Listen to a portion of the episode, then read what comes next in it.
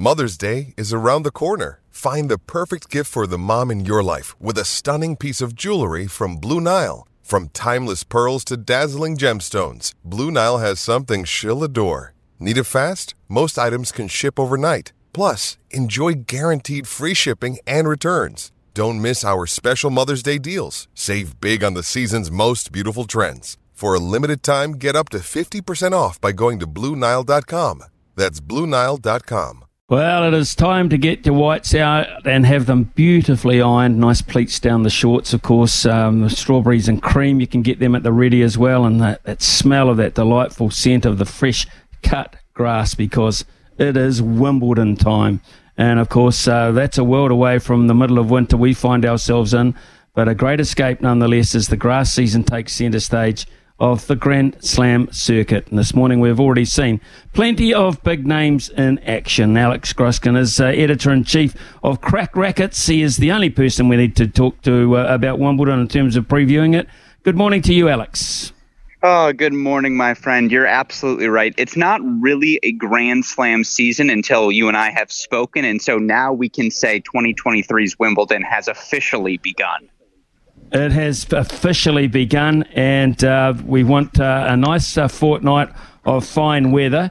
Um, and we also want to, to, see the stars in action, and we've already seen that um, with uh, Novak. Novak stepped out and uh, got his job duly done.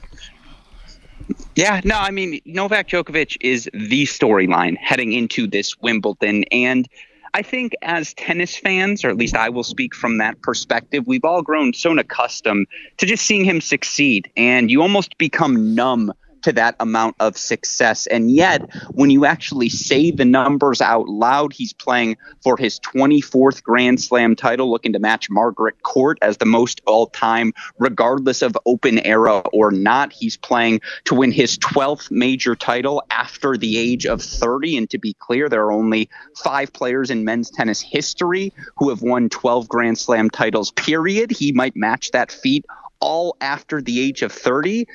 I continue to believe he's not human. You know, the current species is called the Homo sapien. I think our next species is the Homo Djokovic. I think that's what we're evolving to because this guy is something else. He's something else, all right, and I'm not writing him off at any point. In fact, in the betting market over here, I can tell you, uh, Alex, he is the hottest of favourites um, with uh, Carlos Alcaraz um, a, a, a, distant second in terms of the betting. But what about uh, Alcaraz on on grass? How do you feel about this possibility? Well, it's a fascinating question because Carlos Alcaraz in his career has played just three pro tournaments on grass courts. Now, what were those three results? He lost, you know, first round of a Wimbledon, he lost fourth round of a Wimbledon, and then this year playing his first non-Wimbledon grass court tennis, he wins the title at Queen's Club. And so, you know, you mentioned the betting markets. Right now, Novak Djokovic is favored versus the entire field, which just speaks to, again, the fact that his track record, his pedigree, it really does lap everyone else. But at a certain point, we all have eyes and we see how good Carlos Alcaraz is. I don't care if we're playing on hard courts, clay courts, grass court, make a court of shattered glass. He'll find a way to be good on it after five minutes. I completely agree. I think Djokovic is the guy to beat, but, and hot take here, the second best player in the world is the number two favorite. But I do think Carlos Alcaraz has earned that respect, even if he hasn't played that many grass court matches. Uh, outside of that, Alex, of course, we've got uh, Medvedev at three, Casper Ruud at uh, four, and Tsitsipas at five. They make up the top five uh, seedings for the gentlemen's this year. Where do you think Medvedev is at at the moment? Pretty quiet lately? That's the that's the question because Daniil Medvedev, in theory, should thrive on a grass court. He's one of the few guys who, regardless of this surface, he's able to find his footing. He's able to use his height, his length to move around these courts as if they were just a normal tennis court. But he has not played well. In particular, his first serve, which has to fire on all cylinders on grass courts, his first serve has struggled. That's been the source of issue for him over the past month. Now, again, he's so good at tennis. He can problem solve in so many different ways. You're, it's going to take some sort of significant effort to beat him. But if you are someone who likes to spend some of your pocket change perhaps on investing in some of these matches, maybe be a little bit weary before you put too much down on Daniil Medvedev. No Nick Kyrgios uh, this year, which uh, doesn't worry us Kiwis because he's an Australian and a beastly one at that. Uh, but uh, are we saying uh, are we saying about Nick Kyrgios this is genuinely just physical injuries, or where do you think the mental side of Nick Kyrgios and top tennis sits at the moment? It's a great question. And, you know, for Nick, who's dealt with so many different physical issues and, you know, coming off of a knee injury, he was hoping to be healthy. This time he announces he tore a ligament in his wrist, which is what pulled him out of this event. Look, it's an injury. You can never control that injury. And certainly, uh, obviously, tennis is a better place when he is playing his best tennis. But to your point, how do you get injured later in life? It's because you didn't do the little things well. I never stretched growing up. Now I wake up each morning and I'm wondering, where's my back? Like, where did my spine go? It really hurts. For Nick Kyrgios, it's, you know, again, 20 years of not stretching, not cooling down, you know, maybe missing on the little details. And, you know, 20 years later, those little details add up so, yes, it is an injury, but to your point, it, it's a byproduct of just what happens when you're not spending every minute off the court trying to prepare yourself to be an elite athlete. Is there a, a, a what we call over here a smoky? Is there someone that's going to surprise? Do you feel on form? Oh, it's a great question. I'll give you a man who was once upon a time from the island of New Zealand, now identifies with the UK.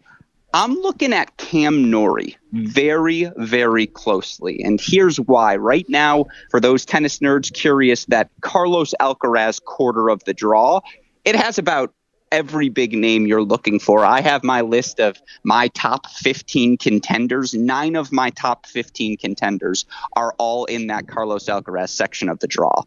Cam Norrie is not. And I know the lefty hasn't had the best 2023 season, but he reached the Wimbledon semifinal back, back in 2021. If you look at his section of the draw, I believe he's in that Daniil Medvedev quarter, which, as we said earlier, that's probably the quarter you want to be in right now. Physically, he's just a tough out. He moves the ball so well around the court. I'm feeling a little Cam Norrie love heading into this. I think that would be, I, I apologize, I'm blanking on the term you used. The smoky, that's my smoky. That's just smoky. Okay, well, if uh, you are thinking about Coco Gauff as a smoky, you can forget about that because uh, she's gone in the first round in an all American battle, which is interesting. Oh, it's an American. I mean, again, it's an American on American crime. You hate to see it if you're in the States, but man, it, it was so funny watching that matchup because obviously, you know, uh, Coco Gauff, to your point, losing earlier today to Sofia Kenin. Kenin's a former Australian Open champion. Kenin's someone who's been ranked top five in the world. And yet at 23, 24 years old, it feels like after a few injuries, Kenin has become an afterthought. And so, look, was this good tennis from Coco Gauff? Some scholars would argue absolutely not. It was not a good day at the office for Coco. That said, what this tells me more than anything else is, hey, is it time to, you know, I never sold my Sonia Kenin stock. That's I'd like to tell all of New Zealand. So next round of drinks are on me because that position is holding firm today. Okay, well, let's look at the, the, the ladies' side of it. Um, I love the mm-hmm. terminology at Wimbledon um, because the, the defending champion, of course, is uh, Elena Rybakina. Um, but mm-hmm. uh, all eyes really on um, Swiatek at, at, this point um, to uh, you know just just to dominate this event. Yeah. No. Uh, first of all, can I just say, and this is how you know we've been doing this for a while now. Your pronunciation of Swiatek flawless, my friend. Absolutely flawless. So if you were ever wondering, do you have it down? The answer is yes, you do. Um, Thank you. Look, I think I think she's the favorite. I think the the biggest benefit she has against the rest of the field is her two biggest opponents. To your point, Rybakina as well as Aryna Sabalenka. They're both on the other side of the draw. They both have to face one another. And while Iga hasn't had a ton of pro success on grass courts, it's worth remembering she won the 18 and under title at Wimbledon. Back in, I believe, 2018. And so, yes, the ladies' Wimbledon success hasn't quite been there, but she's a former junior Wimbledon champion. She's had success everywhere else. It feels like when, not if, for Swiatek. And I do think this is the year that the when becomes realized. Um, let's uh, look at Wimbledon itself. What is, uh, for you, Alex, what does Wimbledon mean as opposed to, say, uh, your one, your your US Open, um, you know, at uh, at Flushing Meadow. What what does Wimbledon and the event mean to you uh, as a tennis scribe? It's a look. The history it, it beckons from the television every time you look. The perfectly manicured lawn, the beautiful collared shirts of the people in the crowd, all of your celebrities, David Beckham, Tom Cruise, the royal family. You, I don't know why that's the order I went in, but that felt like the right order of operations for the record. But you just see everyone there at Wimbledon, and it is a celebration. It also holds a special spot in the calendar. And what I mean by that is look, it's the start of July. At least here in the United States, you don't have professional football. You don't have professional basketball. You don't have professional hockey, college football. None of that is going on right now. Tennis owns this two week stretch on the calendar in a way the sport owns no other two week stretch. You know, it's on ESPN, which is a big deal here in America as well dare I say, this is the granddaddy of them all. This is the tournament. If you ask players across the sport, you can win one event. What would you pick? I think the majority would say Wimbledon because despite you know the dress code, the all whites, the, despite the fact that some aspects of the tournament may feel dated, that tradition uh, it, it just it's special in our sport and it's something that separates this event from everything else. Of uh, the tennis uh, commentators around the world, who who would be your, your number one sort of caller and analyst as such?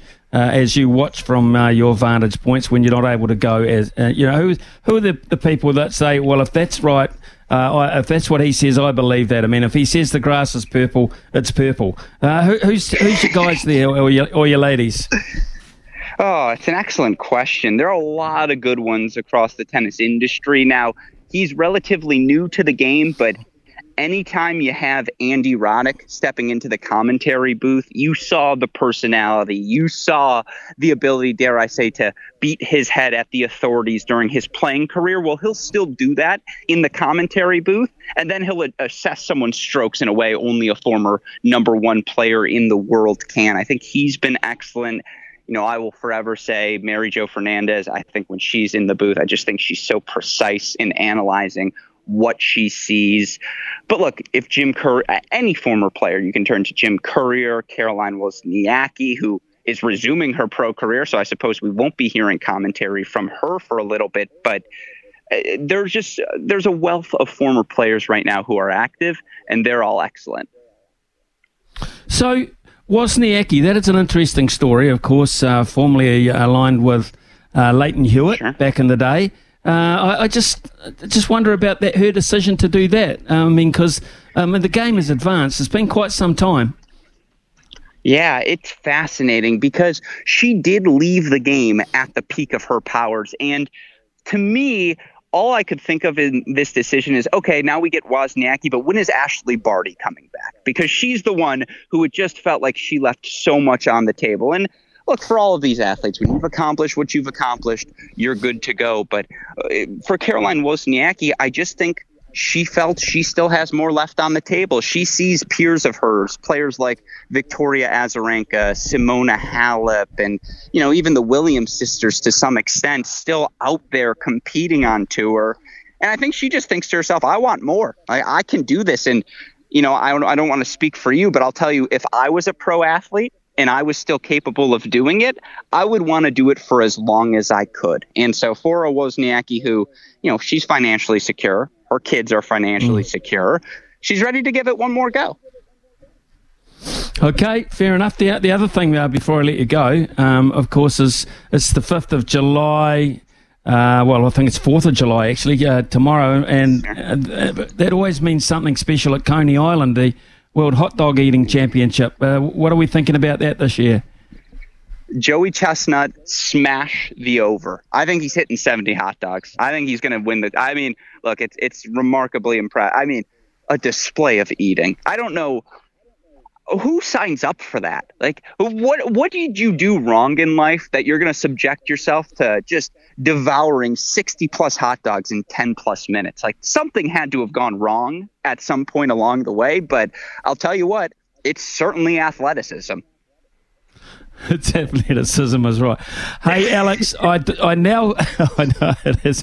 Uh, I now feel I now feel the tennis season, the Grand Slam season, is really underway because we have spoken and you've given us an amazing preview again as well. And um, I look, I, I am not I won't confess to being hundred percent. Uh, a, Djoko, a Djokovic fan, but um, I do admire records. I admire statistics in any sport, and uh, he's just keeping on breaking those barriers down, and I can't see them stopping him. He's just got that look about him. Yeah, no, he's first. I've said it before on this show. I'll say it again. As good as he is at tennis, the fact that his hair is exactly the same at the end of the match as it is at the start, it's just yeah. superhuman. Again, move over Homo sapien. It's time for the Homo Djokovic. Okay, Alex Gruskin, thank you very much uh, as to making yourself available. You have a mighty fine day, and um, well, at least go and have one hot dog. You, would be a one. Could you manage to? You'd be a two hot dog guy, I reckon. Uh, oh, I think I could hit double digits if if if the time called for it. I could I could give you fifteen. A tennis, a, a world, a world tennis pundit hot dog eating competition. I'm thinking about it. I'm thinking about it. Uh, you might be my favorite. Anyway, yes, exactly. yeah, you're my fa- my favorite American correspondent, Alex Gruskin. Have a mighty fine day. Thank you, sir. Oh, you're far too kind. Thank you for having me. We will talk again soon.